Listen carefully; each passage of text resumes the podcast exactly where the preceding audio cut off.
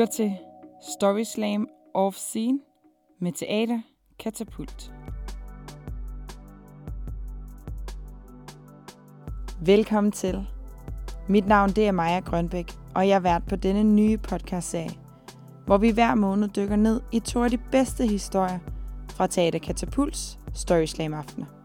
Til Story Slam aftenerne optræder seks historiefortællere med to historier hver på maks 6 minutter. Historierne stammer fra det virkelige liv, og kan derfor være alt fra hjerteskærende og nervepirrende til enormt morsomme. Men 6 minutter er ikke lang tid, og derfor dykker vi i dette podcast endnu længere ned i de enkelte historier, for at få opklaret de spørgsmål, som vi ikke fik svar på i løbet af aftenen.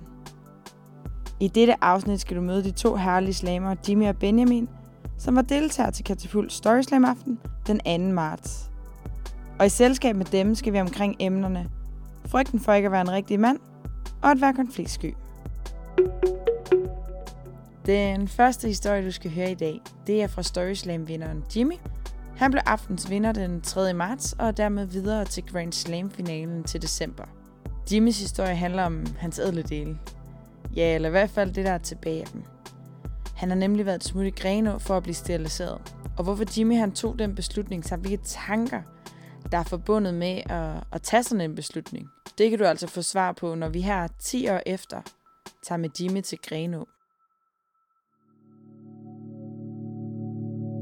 Jeg ved sgu ikke, om, man, om jeg var bange for dem, at jeg var mindre mand.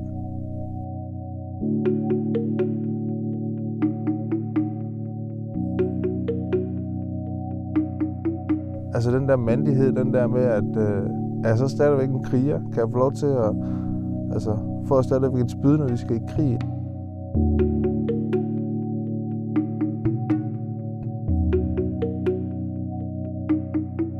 Altså jeg tror måske, det var så lidt tvivl om, jamen hvad så bagefter? Hvordan vil jeg føle det bagefter?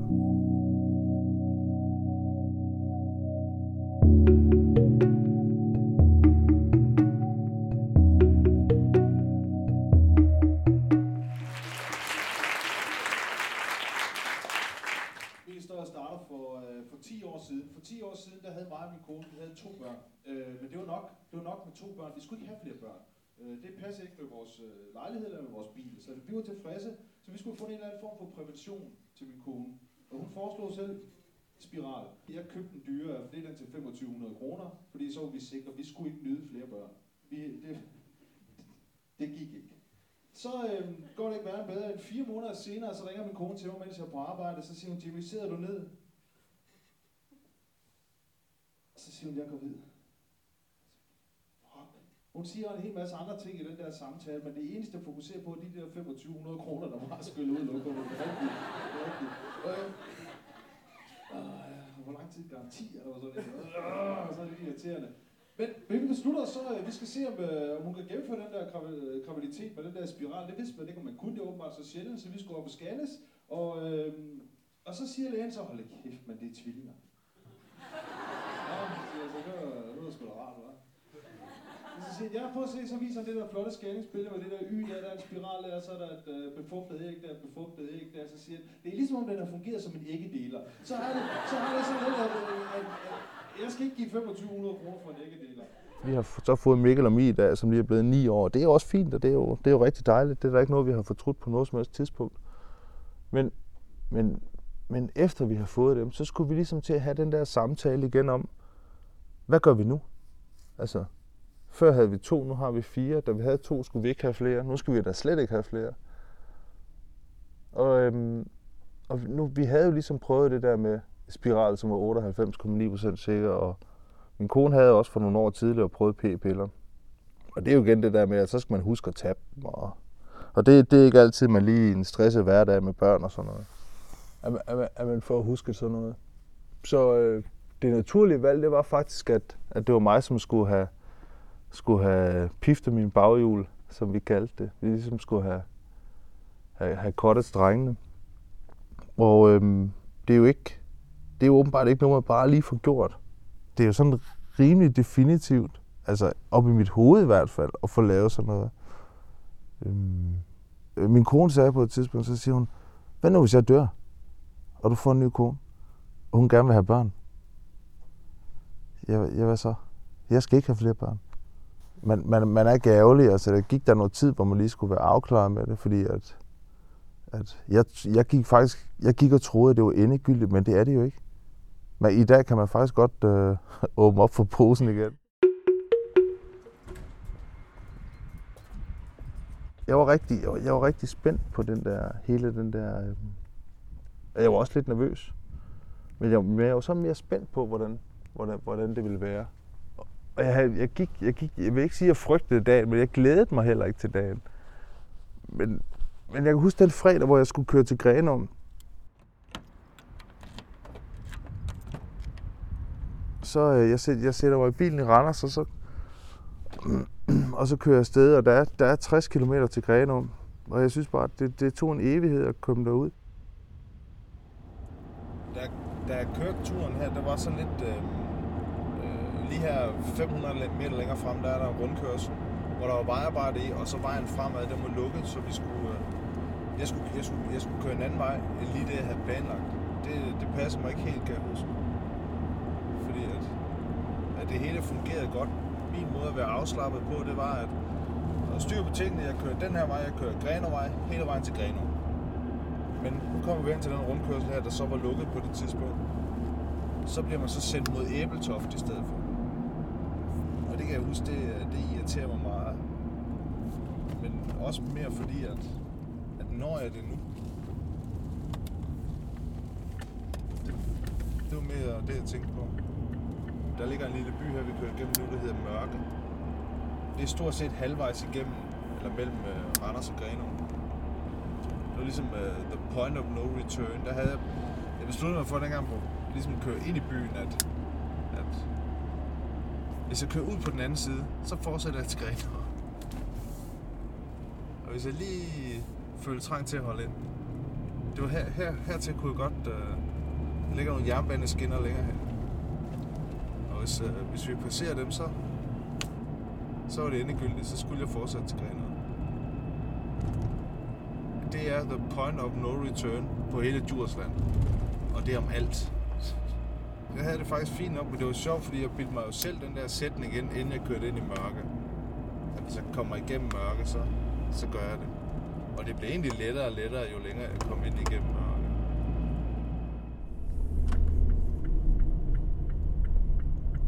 Jeg kan i hvert fald huske, det var meget svært at finde en parkeringsplads. Jeg kom ind på det der øh, ude på, ude på Grenaa sygehus. Tror faktisk også, jeg holdt på den her parkeringsplads.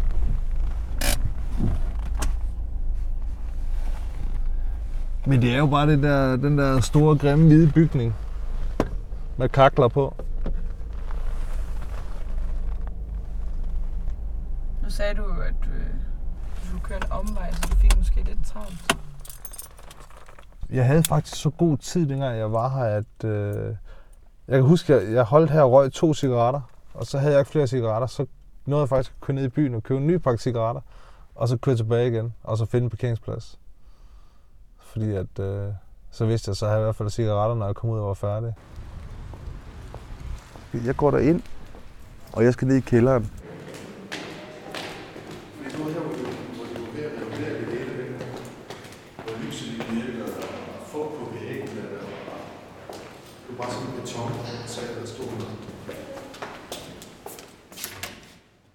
Og så tænker jeg bare, er det her? jeg var helt sikker på, at jeg var gået forkert. Men hen for enden, der stod der et uh, stort skilt, hvor der stod, velkommen til dagkirurgisk afdeling. Jeg kommer ind, og jeg bliver henvist til et venteværelse. Inde i det venteværelse, der sidder der, der sidder der fem andre gutter. I samme situation som mig. De ville lige været i starten af 30'erne. Der var, der var måske lige en lidt ældre ind imellem. Vi sagde ikke så meget. Hvilken stemning var der? Det var meget trykket. Altså, det var ikke som, vi gik rundt og præsenterede og sagde hej og goddag. Vi vidste jo godt, at, at det vi skulle ind og have lavet, det var ikke, øh, at det var ikke for sjov. Og vi vidste jo også godt, at, at vi måske ikke var den samme, når vi gik fra igen. Og vi alle sammen, vi sad og kiggede på hinanden på et tidspunkt. Der var ligesom sådan en 10 sekunder magisk tidspunkt, hvor vi ligesom fik øjenkontakt. Alle 5-6 mænd inde i det rum der. Og det var ligesom, om der var sådan en konsensus, hvor vi er der for helvede ikke bare en af os, bare en af os, som ikke, som ikke vil det her, som tager tage sig sammen og sige, ej drenge, det her det er bare for sjov. Vi tager ned, og så øh, ser vi fodbold det på det lokale i stedet for. Men det var der ikke. Der var virkelig ikke nogen, som gjorde det. Og jeg var så, jeg var så åbenbart den første, der skulle ind, og der kommer en sygeplejerske. Jimmy Lauritsen.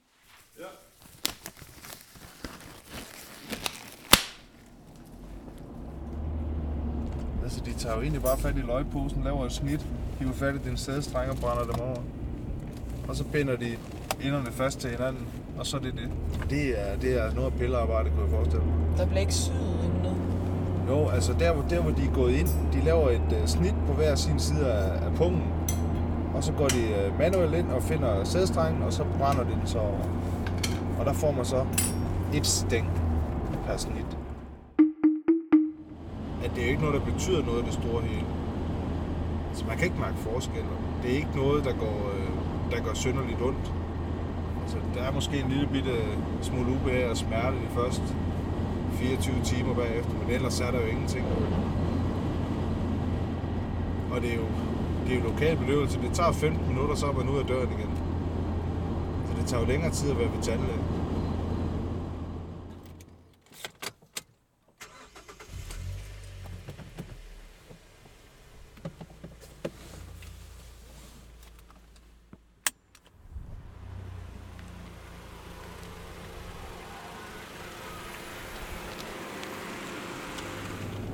Altså hvis definitionen af en rigtig mand, det er, at man skulle kunne skabe børn, eller avle, eller hvad det nu hvad vi skal kalde det. Hvis, hvis det var definitionen på en mand, ja, så var jeg mindre mand. Men, men der er jo ikke noget... Altså, det kan da godt være, at rent fysisk, at jeg ikke kan de ting.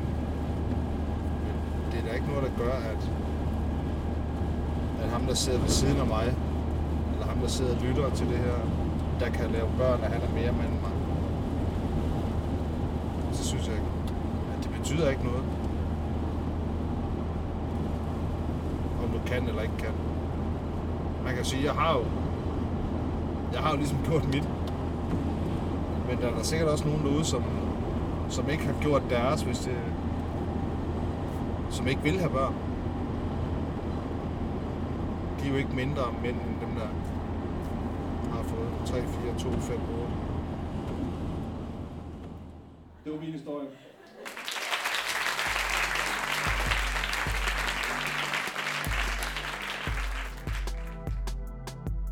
Vi skal nu videre til denne podcasts anden historie. En historie om Benjamin, som skal mødes med sin gode ven Mark for at spille skak.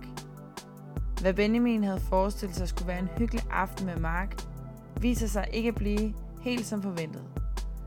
For da Benjamin ankommer på Brætspilscaféen i Aarhus, møder han i stedet sin studiekammerat Simon, og pludselig er Mark blevet til Simon, og Simon blevet til Mark. Men hvordan får man lige det sagt, når brikkerne på skakpladen allerede står klar? Og hvad er egentlig vigtigst? Den gode stemning eller sandheden? Jeg vil frygte, at det vil være for pinligt for mig, og måske også for ham.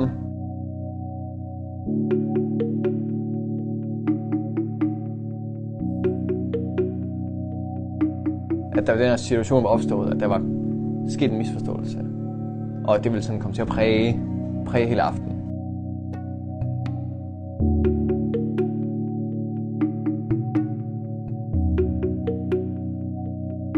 Og derfor var det nemmere ikke at sige noget. For, øh,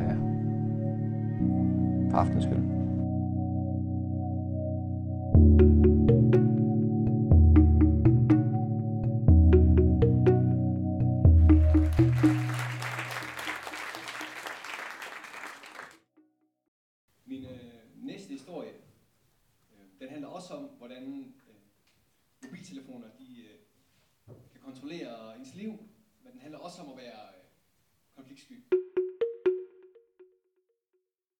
Skal tilbage til sidste år, hvor jeg skulle købe en, øh, en ny telefon. Og øh, hver gang jeg gør det, går ind på den blå vis og finder en telefon, der nogenlunde matcher den, jeg. Øh, havde haft, og så tog ud og køber den. Og det der er ved de her... Når jeg får en ny telefon, det er ikke en, det er ikke en smartphone, det er bare en gammel, gammeldags øh, Nokia. Så er alle... Jeg har ikke nogen numre på den. Så øh, jeg skal ligesom have... Jeg ved ikke, hvem der er. I det første stykke tid, så ved jeg ikke, hvem der ringer og skriver til mig. Øh, jeg skal sådan nogenlunde regne det ud. Øh, så tror jeg, det var dagen efter, så øh, får jeg en besked om, øh, jeg ikke vil med ned til asiatiske dage.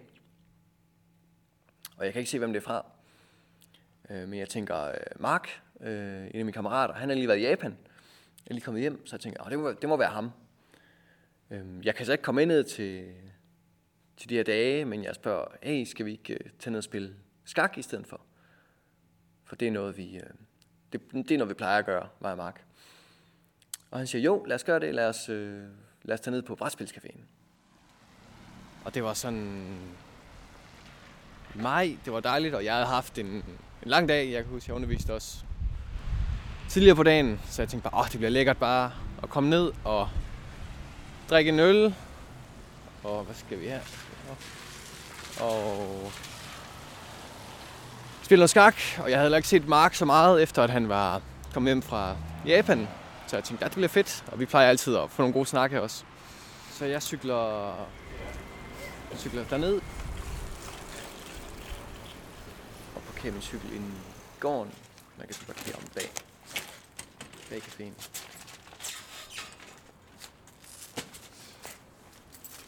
Det var en meget fin gård. Det er sådan gult. Det er et bindingsværkshus. Det ved jeg ikke, om det hedder. Det er sådan en gammel, det er sådan en gammel Aarhus bygning. Hele vejen rundt. Og sådan en svalegang op øverst.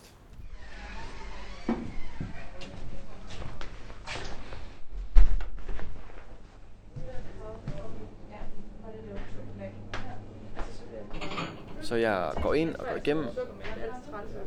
Der sidder folk og spiller. Men Mark sidder der ikke, så jeg går på gaden. går til hoveddøren. Og kigger op. Øh, først til venstre, så til højre. Og så til højre, så sidder Simon udenfor. Og han sidder helt, det er helt tydeligt, han sidder og venter. Og så tænker jeg, Nå, det var da pudsigt. Og jeg ved, at han bor tæt på, på caféen. Men jeg tænker ikke, han sidder og venter på mig. Det er ikke det, der går gennem mit hoved. Men øh, vi siger hej, og, og han reagerer så, som om han har ventet på mig. Selvfølgelig. Og han spørger, hey, skal vi ikke øh, gå ind og tage en øl? Og så tænker jeg, at og nu kommer Mark nok lige om lidt, men altså, godt lige tage en øl med Simon. Hvad skal det være for noget? Øhm, jeg tror bare to pilsner. Hvad har I på flasken? Ja, det der er tættest på en bil, så det er 1664, ellers skal du over have fad. Okay, vi tager to af dem. To af dem. Og der er stregekode på der foran. Okay. Den der biber du bare.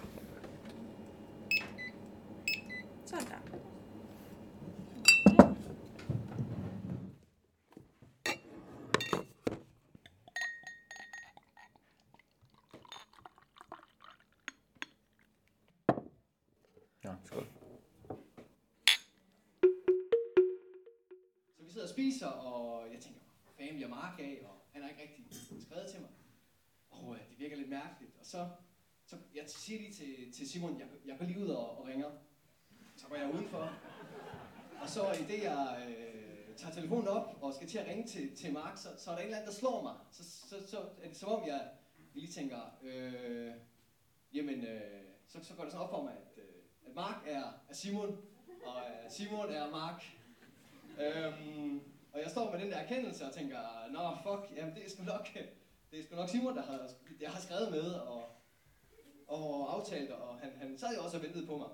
Øhm, og man kan sige, at hver anden person var nok bare gået ind og sagt, "Ved Simon, øh, jeg har sgu taget fejl og fået sig et godt grin og sådan, men, øh, men jeg synes sgu, det var så skide pinligt, og jeg, jeg kan ikke tage den der konflikt. Og det og det er åndssvagt, fordi den, den vokser så stor inde i mig. Så jeg, jeg, jeg tænker, nej, jeg, jeg bliver ved med at spille komedie. Så jeg går ind til Simon og siger, ja, jeg, jeg kan sgu ikke få fat på ham, men Mark, han, han, han tager telefonen. Og øh, så, siger, så siger Simon, jamen okay, øh, Nå, så lad os spille skak. Jeg plejer altid lige at tage to bønder og blande dem bag ryggen. En sort og en hvid. Og så skal du vælge. Du begynder. Altså min første tanke, da det går op for mig, at, øh, at det er Simon, jeg har snakket med, det er, at øh, han må ikke finde ud af det. Jeg synes, det var for mærkeligt. Det vil blive, det vil blive akavet, og øh, hele den her dialog, vi har haft sammen, der var sket for meget, altså den her sms-samtale, øh, der var sket for meget, og at jeg ville, øh, jeg tror, jeg tænkte, jeg ville udstille mig selv og ham. Og så tænkte jeg også, at nu havde vi ligesom lavet aftalen. Så tænkte jeg, at nu, kø- nu ruller vi bare med det. Jamen, jeg tror, jeg havde tænkt, at konsekvensen har været, at, øh, at det ikke var ham, jeg ville aftale, lave en aftale med. Og så var han ligesom sådan øh, nedprioriteret på en eller anden måde i forhold til Mark. Eller sådan. Så var det slet ikke meningen, at, jeg skulle være, at vi skulle være her. Så hvorfor sidder vi her overhovedet? Det var, det var, jeg tror, det har været min frygt, at hvis jeg havde fortalt det til, til Simon, så var sådan, Nå, så du ville, du ville slet ikke mødes. For, for mit vedkommende synes jeg lidt, det var forceret hygge. Fordi jeg egentlig havde set frem til en aften med Mark, men så skulle det være en aften med Simon. Og som jeg egentlig ikke følte, at det, det havde jeg ikke rigtig lyst til. Mm, jeg tror, der er mange situationer, hvor, som folk ender i, hvor, de, hvor man opretholder en form for maske for øh, den gode stemnings skyld. Og det ender faktisk med, at, øh, at da, vi går, da vi så skal til at runde af og gå hjem, så, øh, så kigger, øh, eller som vi følges ad, og så, så, så kigger så Simon på mig, og så siger han, det var sgu da også underligt med ham der Mark, hvor fanden bliver han egentlig af? Og så, så, så kigger jeg op på Simon og siger, ja, ja, jeg, jeg ved sgu ikke, hvad der blev af. Og det var bare det, jeg bare skulle have sagt. Jamen for fanden, da, jeg, jeg har slet ikke skrevet med Mark. Hvis du skulle give et råd til, til folk i lignende situation, så vil jeg nok sige, at de, at de bare skal komme ud med det. Fordi hele den her usikkerhed og de her forestillinger, det er jo tit, de bare ligger inde i ens eget hoved. Det bedste redskab har nok været at vide, at, at det føles kæmpestort inde i hovedet lige nu, men at det faktisk er bare sådan en lille ting. Og at nu, nu er det jo det er et år, næsten et år siden, at det kom på afstand, og så er det jo faktisk ikke, det er jo ikke en særlig stor ting. Men i øjeblikket, så husker jeg, at øh, der kunne simpelthen ikke, jeg synes, det var, det var for pinligt at sige det. Så jeg kunne ikke få det sagt.